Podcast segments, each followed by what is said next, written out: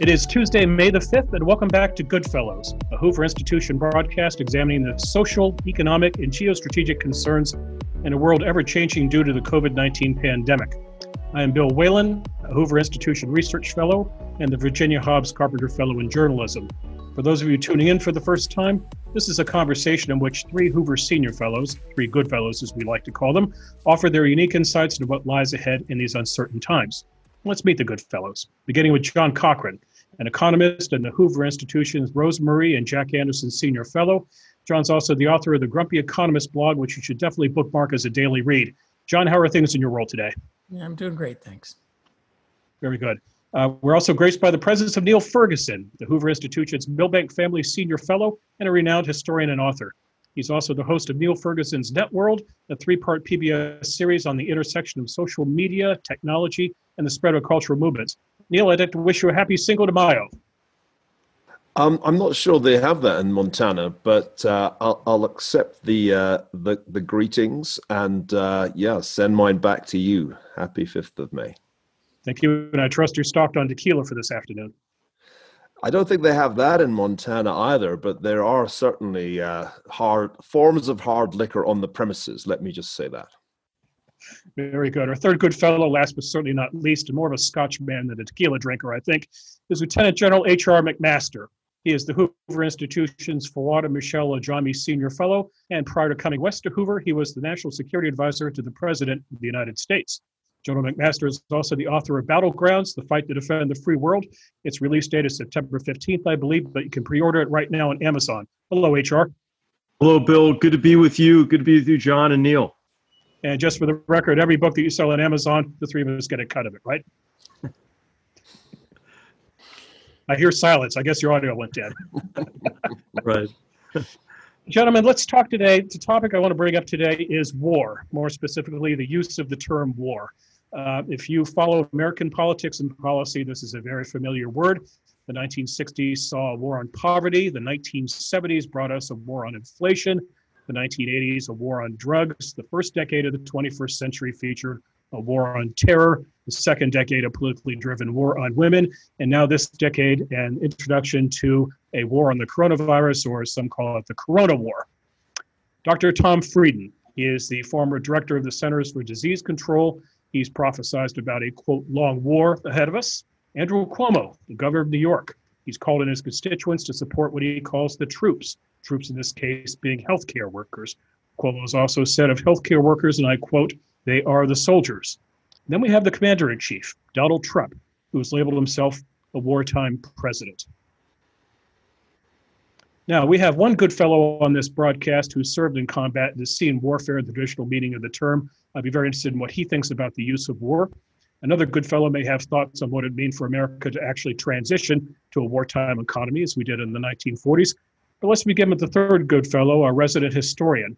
Niall Ferguson, you're the author of at least two books that have the word war in it. One is War of the World, 20th Century Conflict and the Descent of the West, and the other, The Pity of War, Explaining World War One. In your estimation, does war apply to pandemic?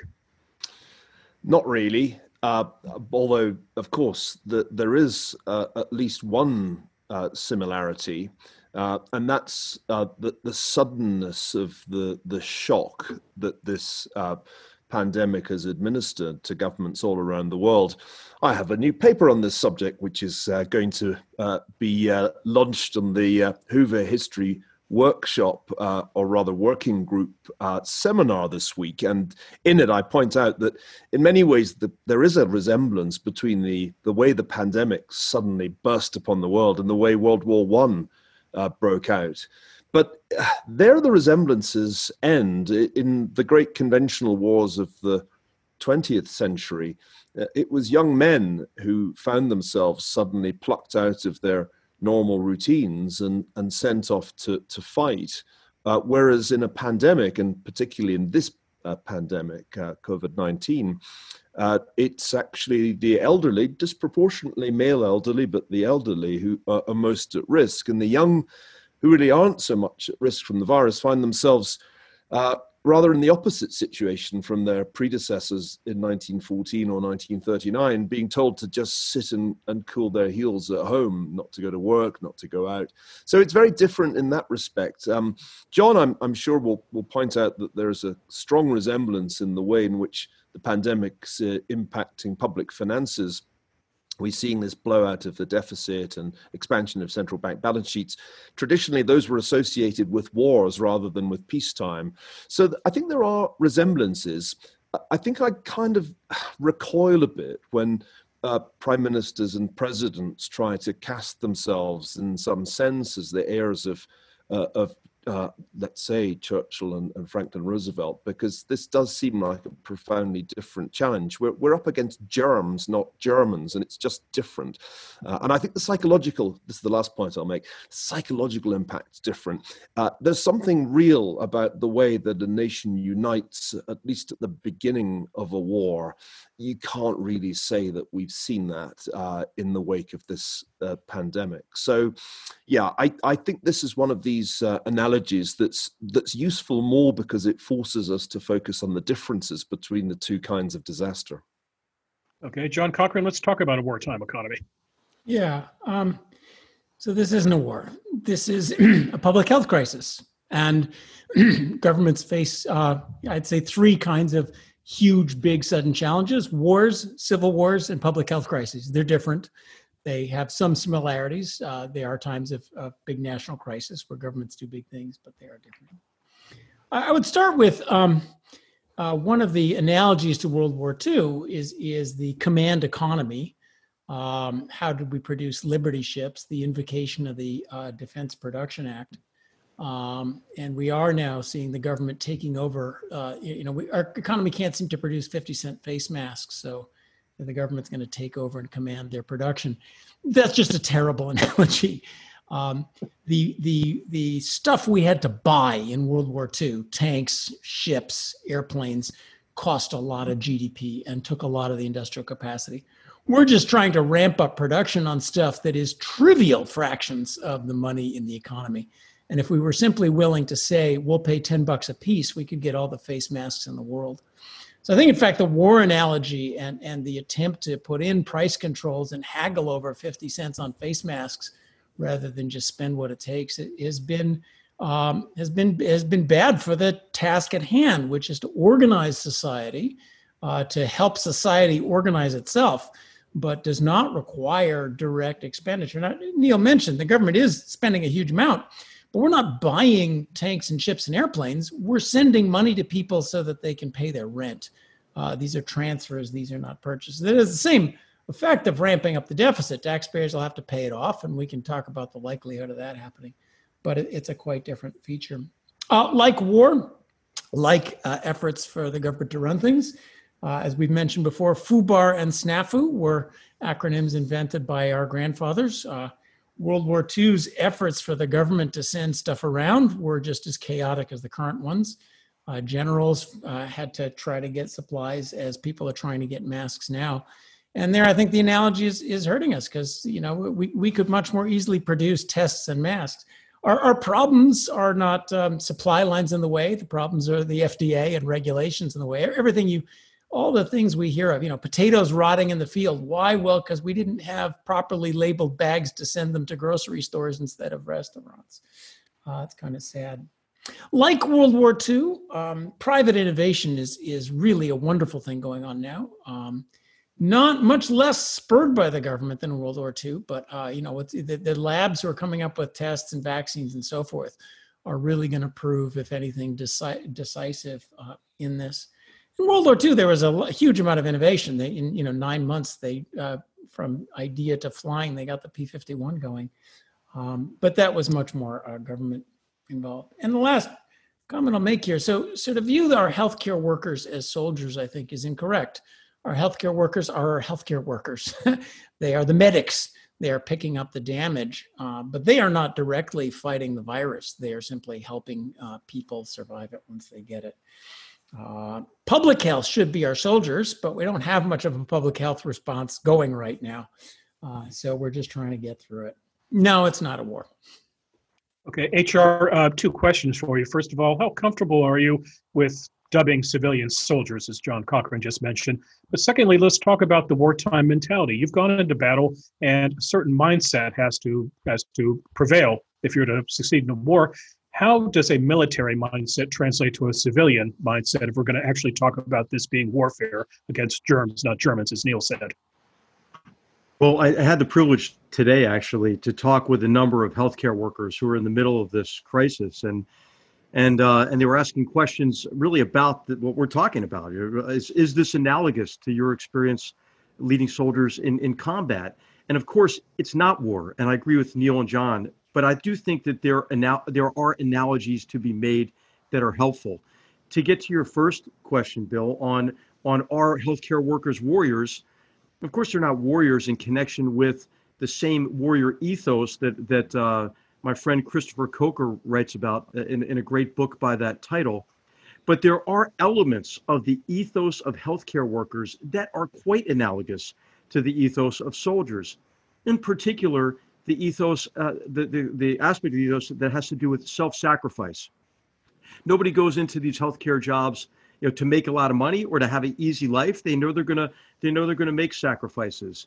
And then also i think a key element of the of the warrior ethos is that warriors are bound together by a covenant a covenant among the fellow warriors based on their expectations of each other and they're also bound together and valued by society based on society's expectations of them and i think what we're seeing is our healthcare workers rise to that occasion.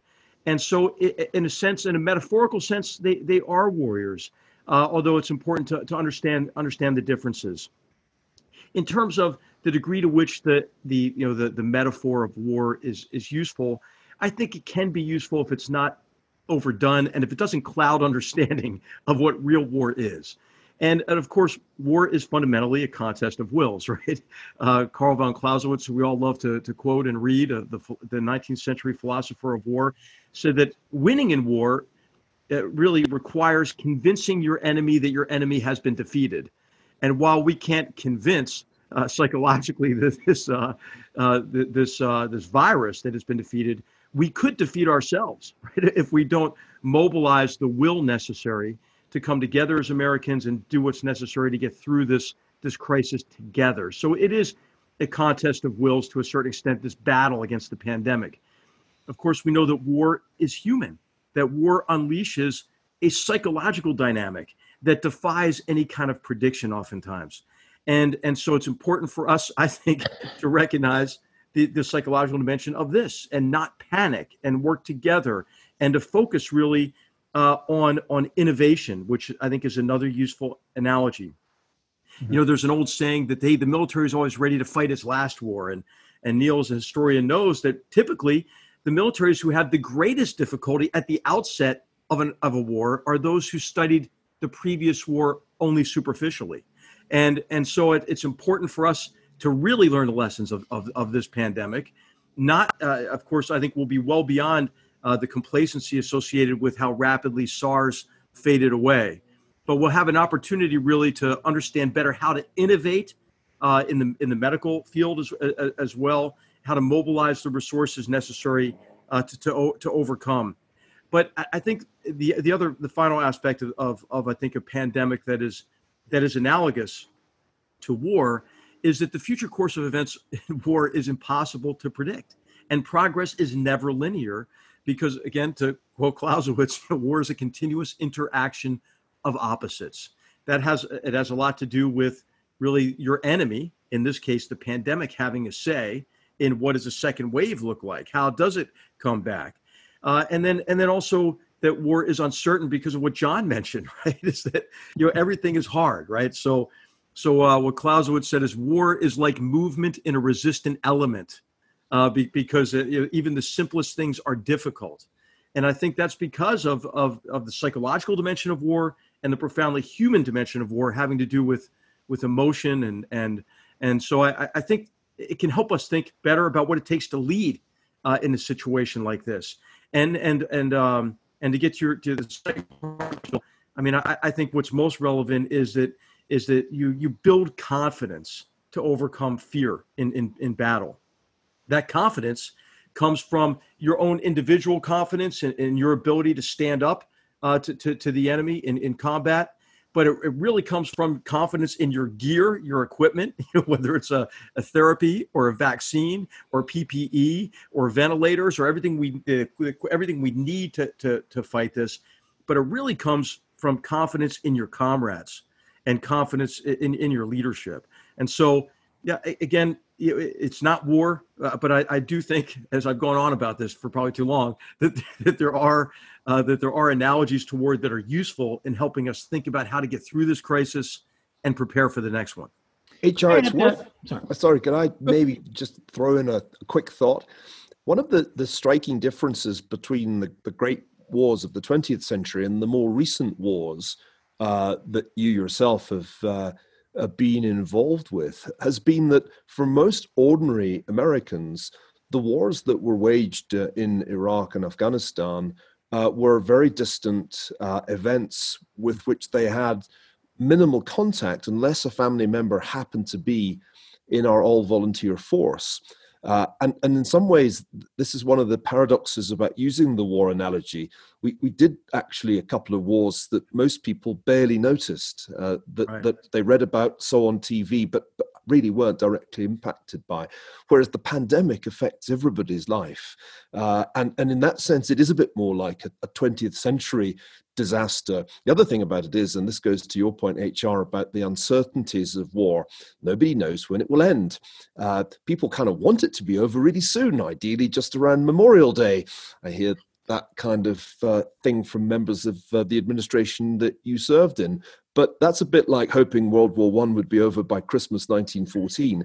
Pandemics are definitely not uh, events that last just a few months. They're typically two-year events, although it could be longer than that if uh, if this virus turns out to surprise us in nasty ways. For example, uh, if it turns out to be really difficult to come up with a vaccine despite all the creativity that's going into research on that subject. So I think it's that uncertainty about time frame that, that really does remind me of war. If you read diaries of people who were mixed up in World War One and World War Two, they had no idea when the damn thing was going to end and when they were going to get their lives back to normal. And I think we have that sense at the moment. When exactly do we get back to normal? And, and will we ever get back to normal? Could it be that the changes are, are going going to be as profound in our lives as the changes wrought by the world wars. That's the thought that I've been plagued by this week. If I may add, too, in a sense, it's more like the home front of World War II. The challenge is to organize the, the victory gardens and the scrap drives and the other stuff that, that was going on in World War II. Very much like a war. And I think here's where um, we really could learn some lessons. Uh, all the military history I've read is a history of chaos and improvisation. You try something, it doesn't work. You look, but then you learn fast for, and and adapt the tactics as things go on. We we try an attack here, doesn't work. Well, we'll try something there. We send our tanks over, they blow up. Whoops, they made it. They have gas tanks in them. Uh, you know, we got to fortify them against the German shells. Get something else to work. A successful war involves lots and lots of mistakes but then quickly uh, learning from those mistakes. Um, and that's obviously what we've seen now. You know, the, the plans and uh, the, the, the forecast that we saw in March have just been completely blown up. Uh, and now our governments, they're, they're making it up as they go along, as every wartime government does. But the, the key is to stay open so that the new set, so that we can respond to circumstances and understand things. Certainly, the war on terror was another great example. We went in ready to fight Vietnam again, and our uh, our adversaries had something different. And it's really amazing how quickly the U.S. military adapted, thought through new strategies, new doctrines, new ways of fighting uh, this thing. Well, that's we're certainly going to have. We've already seen three or four plans fall completely apart, and more will come. The great advantage of what we have now over war is that uh, is openness. In a war, you have to keep secret about what you're learning and how you're adapting your tact- uh, tactics. Whereas uh, the great hope I see is not in the competence of our bureaucracy, but our wide open internet, which is allowing us to read um, academic articles as they're instantly posted, think about them. I have ideas of how to run this are bouncing around, filtered, and filtering up far more quickly than in any previous uh, occasion like this. Uh, so that openness may be just what it takes to help us adapt, because certainly the current plans are not going to last another month. right. Well, it's you know the, it's the famous quotation from von Moltke the elder, right? No plan survives contact with the enemy, and I'm I'm thinking of the the late great historian Michael Howard, who sadly passed at the end of last year, who who really made the point oftentimes that you're never going to get it right, no matter hard you think, how hard you think about the problem of future war or maybe future pandemic. You're, you're not going to be precisely right. The key is to not be so far off the mark that you can't adjust once the real dimensions and nature of that challenge are, are revealed to you.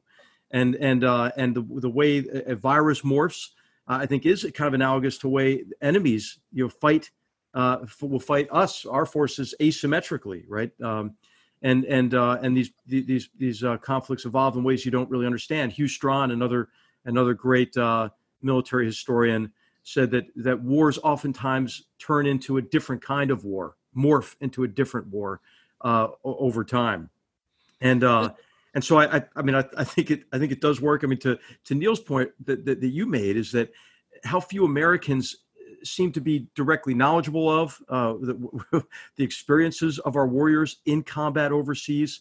I, I think it's it's a problem. I mean, I, I think that Americans don't understand well uh, the nature of the wars that are ongoing. I think it is interesting to at least point out that the president said he's a wartime president about the pandemic. Well, we were already actually at war you know, in Afghanistan uh, and, and in the Middle East before before he made that statement.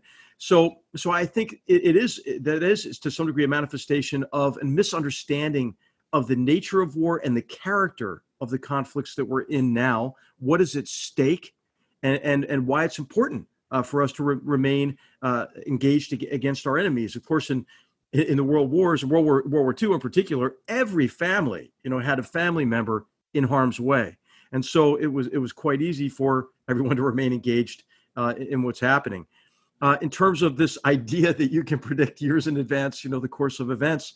I mean, I think what's extraordinary, for example, is how the wars have been waged in Iraq and Afghanistan. And in Afghanistan, as President Obama announced a reinforcement of troops there, he announced the timetable for their withdrawal at the same time. So unless you give your plan to your enemy and say, "Hey, please adhere to the script," you know that I mean the the the the, the uh, it, it's ludicrous. I think at times. I mean, I think if the great captains of history were to come back and look at how we've waged the wars in Iraq and Afghanistan, uh, they would be appalled. They, you know, yeah, we sent troops to Europe, and, and the plan was we're going to leave these troops here until surrender, and we don't know how long that's going to be.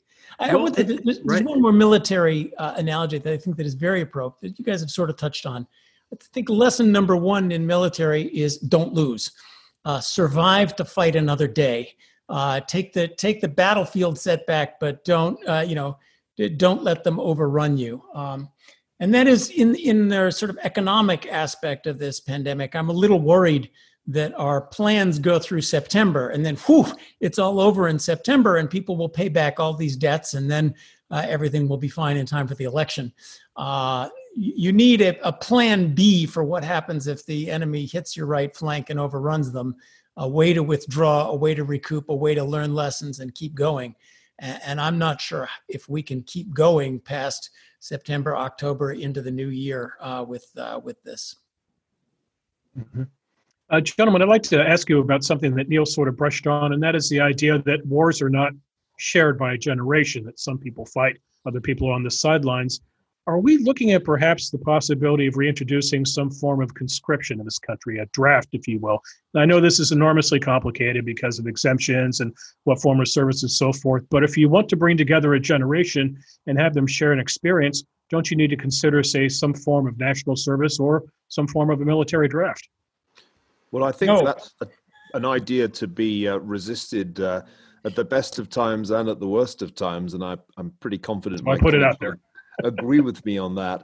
Uh, the, the, there's a reason we went for a volunteer, an all volunteer force, and that was because it, it was very clear that the draft had had broken down irretrievably in, in Vietnam. I, think there's a, a, different question really, and that is, you know, what what is it that we need people to do right now? Uh, and we do actually need to hire a substantial number of people to help with the challenges of testing and contact tracing. Uh, it's not like a conventional war where you're going to draft a whole lot of uh, of untrained people, quickly put them through their paces and send them into battle. Uh, you can't train doctors that fast, and you can't train nurses, but you can probably train contact tracers pretty quickly. I don't think that necessarily requires the draft, though. I think it just requires the government to say the census isn't happening, but uh, instead we've got these jobs that we really need to have have done well. I'll, I'll, emphasize. I mean, Milton Friedman was the famous advocate of, of no draft, and I think he got it right on many, many uh, ways. Draft is about we want you to do stuff, and we're not going to pay you what it takes to do it. And right now, money is not the problem. We're spending trillions and trillions of dollars, and and and yet falling apart for the lack of five cent face masks. Yes, unemployment's a huge problem. We're paying millions of people to stay home. So we might as well pay those millions of people to go do the cleanup work that there's all sorts of low skilled work that needs to be done. You don't need to go literally with a gun to their heads and say, you guys do this. The argument for a draft that it that it, it makes people feel wonderful about their country. We'll ask any draftee about just how that works in practice. Uh, if we are not we are not creating a civic body in this country and that problem lies with the public schools who don't teach anything about how this country works not with the lack of taking people by force and making them uh, be in the army for a couple of years. So i, I agree. Dra- the draft is not the answer uh, on to any of these uh, any of these questions, especially right now. Oh, HR, maybe you. Just I, I would just say, you know, the greatest strength, obviously, uh, of our military services are the the men and women uh, in, in, the in, in, uniform. They are extraordinary people. They they are they are dedicated to the mission and to each other. They want to be there, and they volunteered to serve their country in time of war. That that represents a power that that is that is impossible to quantify in terms of of the professionalism, the cohesiveness, the uh, the, the ethos of of um, of self sacrifice, willingness to sacrifice for each other and for the country, and I think that's what makes our military so powerful today, and made it so powerful since uh, since the time of the all volunteer force, coming out of a very difficult period of the post Vietnam period, a war, and the personnel policies in that war that it just about broke uh, the military services, especially the Army. And so, having come into the Army with this great gift of a renaissance, really already underway from leaders who had seen the pre Vietnam Army and helped put in place uh, the, the, professional force we have today, I, I, don't think we can give that up in terms of combat effectiveness. Uh, and it's hard, you know, it, it's hard to have people. Uh, to, to, to bring people into the military and build cohesive, effective teams uh, if, if they don't want to be there and want to be with each other. The the um, I do believe though that that that service, uh, national service, is, is, important because I think what that does is it really helps create a common identity among Americans, and also it fosters an, ethos among all of our citizens that they can make a difference in real people's lives, uh, and they can and and and it also it also um, it incorporates I think uh inculcates across our society a willingness to serve broadly. A, there's just recently completed a national commission on on on national service, a, a, commission on national service. I think their findings are pretty solid. I think that's that's that's a, an opportunity. Uh, programs for you know for for serving uh, underserved communities. Uh, I think is immensely important. Programs like you know, like Teach for America, other other programs. Um, I'm working now with a with an organization called the U.S. Civilian Corps, which is meant to do something eh, very much like what Niall and John are, are talking about, is to identify where are the needs uh, once a crisis begins, what people with what sorts of skill sets need to be mobilized and moved to that area of crisis, and can we identify those people in advance? Uh, and organize them, you know, in the appropriate in the appropriate database and so forth, um, and then work on some of the other barriers that prevent people from being able to volunteer quickly. Some, for example, the licensure uh, requirements across states uh, for nurses and doctors and, and, other healthcare workers. So there's some very good work going on uh, in that in that area. and uh, and I think I mentioned on a previous episode, I'm, I'm privileged to work with sort of a, a self-synchronizing group of, of of people who've come together to try to to try to work on this problem, really in in, in time for a second wave if it comes, uh, but but then also to put this kind of a system in place uh, that that would allow us to respond to another pandemic, but but also other natural disasters that require that kind of a rapid response beyond maybe uh, what the what the military can can provide. But if I may, um, let me channel my inner progressive for a minute. Uh, this um, this uh, crisis is is increase. They say increasing inequality, but there's a there's a there's a split between the America who, like us, can quietly zoom from home, um, uh, keep the paycheck going in, and then there's the America uh, that is out there, you know, delivering food and being our hospital workers and our janitors, and they're the ones who are getting sick from this, and they're the ones who are getting hurt from this. Now, national service th- that is the same divide between the upper crust of America that disparages the military is profoundly unpatriotic who looks down at the whole business. You know the, the google employees who, who want uh, google not to have any military contracts is an example of that divide um, national service by, by sending the same kind of patriotic americans who now go into the military sending them off to go uh, do contact tracing is, is fine but that's not where the problem is uh, the children of the 1% will be studying for their uh, their graduate school exams and and interning at the tech companies and and doing the kinds of things that they do anyway. Uh, I don't think forcing them to go do stuff they don't want to do is going to help it. Uh, but that cultural divide is real. It's it's what, what showed up um, in in attitudes towards the military and and shows up in a lot of attitudes. I wonder if, since Vietnam's been mentioned, I can just jump in and say that I do sometimes wonder if this uh, crisis is having a kind of Vietnam like impact on American society. It's now killed as many Americans as the Vietnam War did. Uh, that was a milestone we passed quite recently. I think more interestingly, it's dividing the country. It's amazing that Americans who, who, who seem capable of being polarized on any issue are polarized on whether the virus is actually dangerous enough to justify economic lockdowns. The polling on that shows a really clear partisan uh, division. Uh, and there's a growing partisan division on how we're going to have an election if the situation hasn't radically improved by the fall. Uh, I, I, sense that uh, one of the worrying features of the situation is that rather as during Vietnam, there is a sense, as John just said, that the burdens of this pandemic are not being equally shared. Uh, it is minority communities that are most uh, directly impacted in terms of mortality rates. That's already becoming obvious. Uh, uh, it's not just uh, it's not just uh, elderly males it's targeting. There's a disproportionate uh, fatality rate amongst African Americans, for example. So I, I, find myself as I look at President Trump trying to position himself as a wartime president, wondering if perhaps Lyndon Johnson is the role model that unwittingly he's he's ended up with this, this is something that I think will become more of a problem when people are disappointed uh, to discover that it ain't all over by Memorial Day. Uh, we, we have a divided America, and I have a bad feeling that, unlike in wartime in this pandemic, the divisions are going to get even worse. But the uh, so the, the virus is hitting low income and minority people in the cities that serve the uh, uh, the upper crust of the tech elite. It's not out there in Victor Hanson's Fresno. So the blanket lockdowns are are really uh, there's another the urban versus rural, the Trump country, if you will, versus the solidly blue tech cities. Uh, the economic impact is being held uh, really felt out in rural counties, and I. I looked up some of the uh, rural counties in California, you know, and they're they're being told shut every business down, and there is one case in the whole county. There's not long that they're going to put up with that.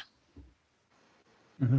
Yeah, I, I, that, I mean, I think Hoover is the place to do a lot of the work on on ensuring equality of opportunity, and I think that's the way to think about it. Is how, what on the on the back end of this can we learn about equality of opportunity, and to ensure that you know that that um, you know, that that people remain mobile in terms of being able to uh, being able to make a better life lives for them and, and their children because they can participate uh, in the tremendous opportunity of America. You know, and and um, of course we have some of the best economists and political scientists here, uh, those who work in education uh, and those who work in healthcare. You know, who I think I think we can rally around this and and and support other work and and come up with really I think concrete recommendations.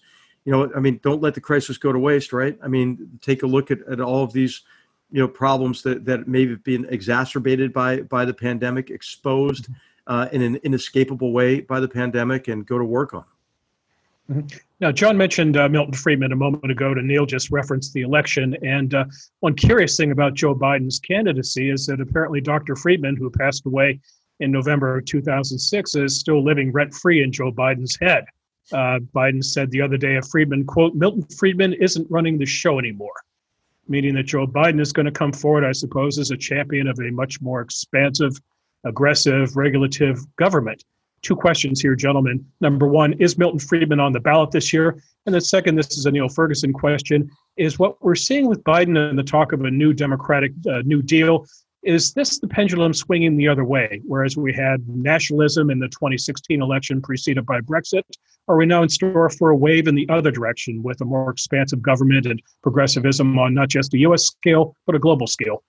Well, I was going to say uh, this is an illustration of a fundamental problem that a man in his 70s has uh, when he's trying to appeal uh, to a, a quite uh, a broad swathe of the electorate, including a great many young people who have never heard of Milton Friedman and must wonder who on earth he's uh, talking about.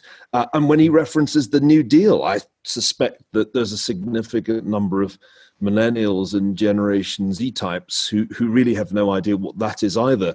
Uh, you, you, know, there is progressivism out there, but but it doesn't really respond to those kinds of, of lines. It's uh, it's much more the progressivism of, uh, of of Bernie Sanders and Alexandria Ocasio Cortez that Biden has to figure out how to to channel if those if those younger voters are going to show up for him uh, on on election day. So I think this is a, a good example of of the difficulty he's going to have in in using language that that appeals to the Sanders supporters who who are pretty reluctantly going to have to uh, show up and vote for Joe Biden. No, this isn't the way to persuade them. I'd have thought. Mm-hmm. I think John? it is. I think it is going to be. Uh, so, so Biden's statements on this, um, you know, he he has to say not just Trump kind of screwed things up, which every general in a war kind of screwed things up. If you look with ex post uh, with ex post uh, wisdom, uh, he's got to convince people he could have done better. You know, while Trump was saying we're going to uh, cancel the planes from China, Biden was saying, "Oh, that's racist. You can't do that. That that's not going to go down well." Uh, Biden has lately been, you know, what's his big focus lately? Well, we have to stop worrying so much about curing the virus, but really focus on the inequality aspect of it. So uh, it's all inequality, all, all, all redistribution all the time, uh, without a clear statement of even how would I have fought this virus better. That that's going to be.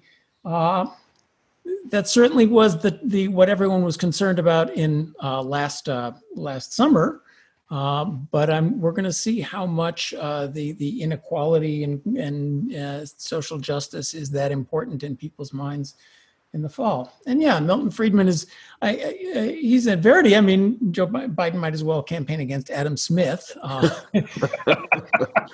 uh, who is just as right and just as dead. now, Milton Friedman is sadly not on the ballot. Uh, you know, where's where is the? I thought this was going to be the libertarian resurgence. I always keep thinking it's it's like the Chicago Cubs are going to win another one. Uh, but uh, nobody is arguing for the wonders of free markets. Uh, um, right. I think, Bill, that that's that's where your question was going. That that there has mm-hmm. been, and I think there will continue to be, a swing to the left. Right. As I remember predicting way back when, that the lesson of history is that the populism of the right has a relatively short half life because it's not actually terribly good at delivering uh, what it promises. That the things that are supposed to benefit workers like tariffs turn out not really to do that. And and then along comes a crisis like this, and the competence of the populace is called into question. And historically, the pattern in, in the US has been well, we tried the populism of, of the right, let's swing to progressivism. And I, I do think that that's the likely shift that could get Biden elected uh, with all his obvious flaws as a, as a candidate. Uh, he just has to have a pulse really on November the 3rd to be in a pretty good uh, position to win this. It's it's so hard for any incumbent to to win in an atmosphere of crisis like this with the economy as John and, and, others have pointed out, in as, as deep a hole as it's been since the early 1930s. It's it's not exactly the perfect situation for an incumbent to get re-elected, is it? There is right. so the the, uh, the populism of the right uh, is organized sort of loosely around the thoughts of one man, whereas the uh, the progressivism of the left has an ideology a very organized ideology. It has controls of all of the institutions of civic life, uh, the universities, the nonprofits, the Pulitzer Prizes, all of the rest yeah. of it. It's, it's an organized movement. It's not just whatever Trump is tweeting right now. Uh, Trumpism lasts as long as Trump lasts, and there's very little uh, either organization uh, of, of in, in the institutions of the democracy uh, or or you know a centuries old ideology that uh, a century old ideology that keeps people coming. The hope on the other side however is that i've seen many of my liberal and progressive friends wake up to the horrendous incompetence of the machinery of government uh, shown in, in the current crisis and uh, do you really trust a government that has been unable to, you know, that, you can see the regulations, the CDC, the FDA, the the product labeling falling apart? Do you really want to loosen that on the rest of the American economy? So I think. Right. Uh, I think that the sort of concerns, many of the kind of fringe concerns, uh, are are are not going to resonate as strongly uh, this time around. I, I, I, learned the New York Times was planning a whole big thing on inequality. That was going to be, I talked to a Times reporter about other stuff. That was going to be it for the spring inequality, inequality, inequality. Well, they're not doing that anymore because it doesn't resonate so much. So, uh, good, I hope that competence, competence, competence is what we're going to be talking about. Right. Now, HR, Franklin Roosevelt first introduced the term New Deal at his convention's acceptance speech in Chicago, July 2nd, 1932, to be exact. And here's what Roosevelt said I pledge myself to a new deal for the American people. Give me your help not to win votes alone, but to win in this crusade to restore America to its own people. Note HR, FDR used words like profits, crusade, call to arms. This is religious, this is military. Well, as, as you know, it was a period of tremendous desperation associated with the Great Depression and with, right. with war looming, you know, potentially on the on the horizon. Uh, I, I think that that really what is most important when you're facing this sort of you know, this this uh, polarization uh, with, within our within our society is is education, right? Because a lot of these sort of extreme views they don't stand up to very basic facts and very simple analysis. So I think that the work that that we do here and you know the series like for, for example the PolicyEd series i think i think that's immensely important to communicate to americans really the facts and the sound analysis that will help them make the make the right decisions themselves in terms of who they want to lead them really not just out of this crisis but into a future of of opportunity for all Americans for example and and of mm-hmm. course what's what's sad about a lot of the policies that are often proposed uh, in, in the midst of a crisis is what they recommend as as the remedy actually makes the problem even even worse and uh, and as John alluded to, you know, the answer to to uh, to, to less than satisfactory centralized governmental maybe federal response to this is probably not to centralize more right? It's, it's probably to figure out a way to be more effective uh, uh, of the federal government shifting resources enabling a more effective uh, uh, enabling those who are coping with this problem set at the local level uh, with additional resources and, and, capabilities and, and capacity. But um, I think I think I think it's it's an interesting analogy you're sort of making there, Bill, as to the you know is this the 1930s? You know, I, I certainly hope not, uh, because because what what loomed on the horizon uh, was a disastrous war uh, and and great trials really for all humanity.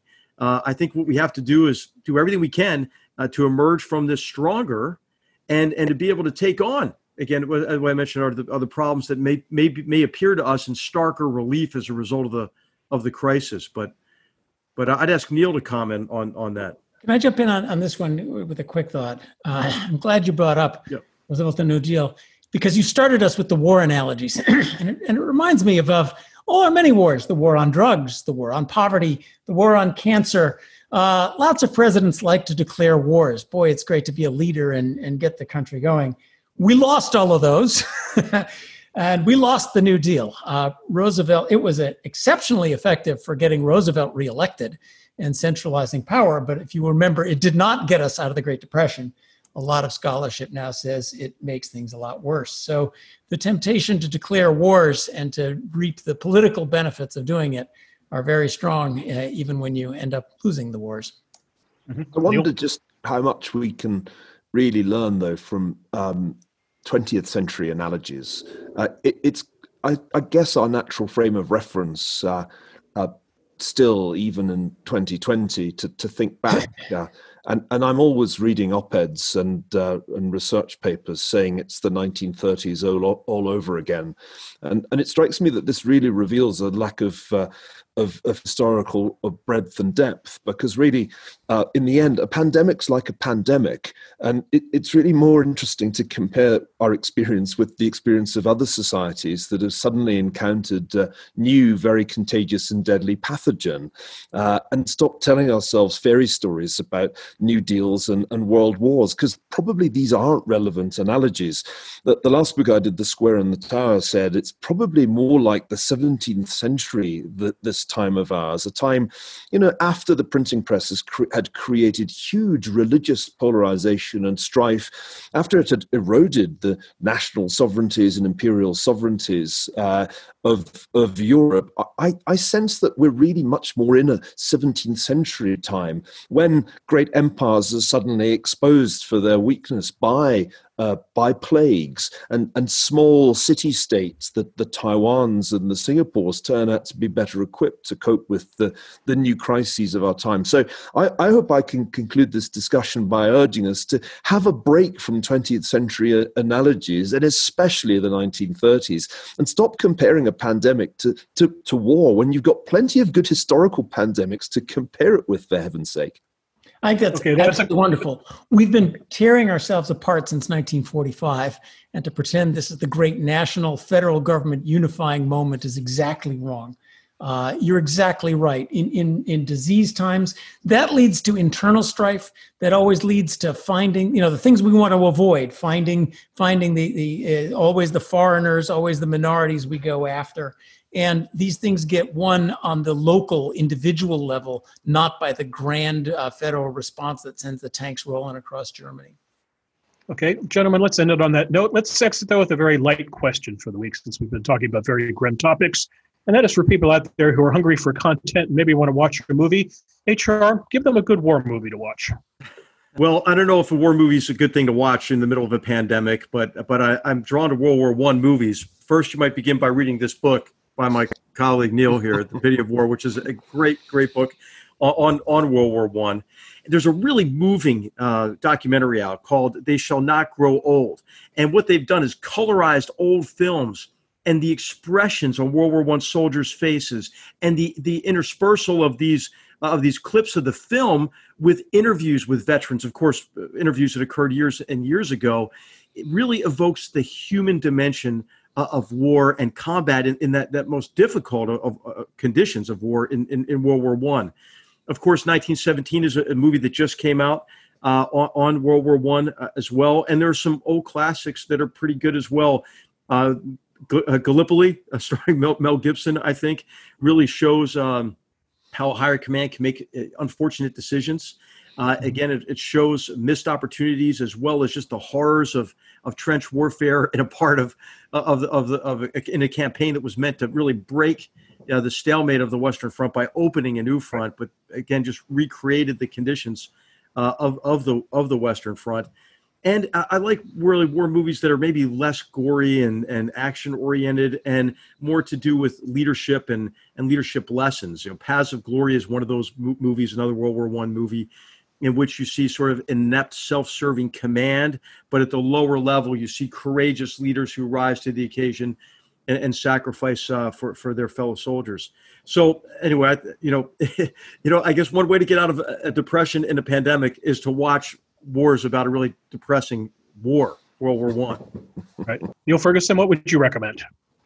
Well, in the spirit of getting away from the 20th century, I want to urge people to, to watch Sergei Bondarchuk's epic uh, realization of War and Peace, perhaps the greatest of all the cinematic achievements of, of the Soviet Union, and an, an astonishing uh, cinematic achievement, not least because they had the entire Red Army as the extras for the battle scenes.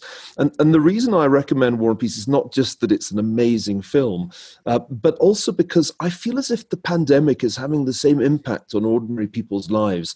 The, the, the war uh, that Tolstoy depicted in his great novel had on the ordinary people's lives uh, of that time. It suddenly comes from nowhere, turns everything on its head. And, and as Tolstoy keeps saying, it's not really Napoleon that's driving this, it's some vast historical force far beyond his ken. So, yeah, War and Peace is my recommendation, and it'll do you good to watch a Russian language film with subtitles. John Cochrane, you get the last word. I know there's so many war movies out there. Probably a lot of good economics movies too, right? Unfortunately, no. I mean, Hollywood always makes evil corporations the bad person. I mean, I mean, I like the bank run scenes in Mary Poppins and uh, and Wonderful. Yeah, yeah. Uh, but I'll go back to you know World War II war movies are always good uh, to watch. World War One and Two. Uh, I love Twelve O'clock High, uh, a great profile in leadership. Um, All Quiet on the Western Front. If you want to see um, the the uh, the ordinary soldier. Uh, Tom Hanks, D Day, Saving Private Ryan. Can't miss that one. And of course, Catch 22. we keep thinking how wonderful World War II was and how everything worked. Uh, remember, there was a lot of there was a lot of censorship and propaganda about how wonderful everything works. You you want to know how screwed up uh, war planning can be. Uh, Catch 22. I have two wars written down. HR took one of them from me, Gallipoli, which is an Australian production. I think it's the first uh, big movie from Mel Gibson. So you see a very young Mel Gibson, and it's, it's this tremendous film. Uh, the other uh, choice I would give you is Breaker Morant, uh, also an Australian production about the Boer War, an overlooked war. Uh, and that's more about the politics of war than it is actual combat. And that's just, I remember seeing a double feature of that with my father back in Washington, back when theaters were open, actually. So uh, those what I'd recommend Breaker Morant and Gallipoli. Well, gentlemen, that's it for this week's uh, installment. I look forward to doing this again a week from now. I hope you all stay safe and stay strong and take it easy on Cinco de Mayo, Niall. Thanks, Bill, John, Niall. Bye, guys. Cinco de Mayo, everyone. Okay, that's it for this week's episode of Goodfellow. We'll be back again next week with uh, new topics and new conversation. On the behalf of Hoover's Goodfellows, John Cochrane, Niall Ferguson, H.R. McMaster, all of us here at the Hoover Institution, we wish you and yours the best in these complicated times.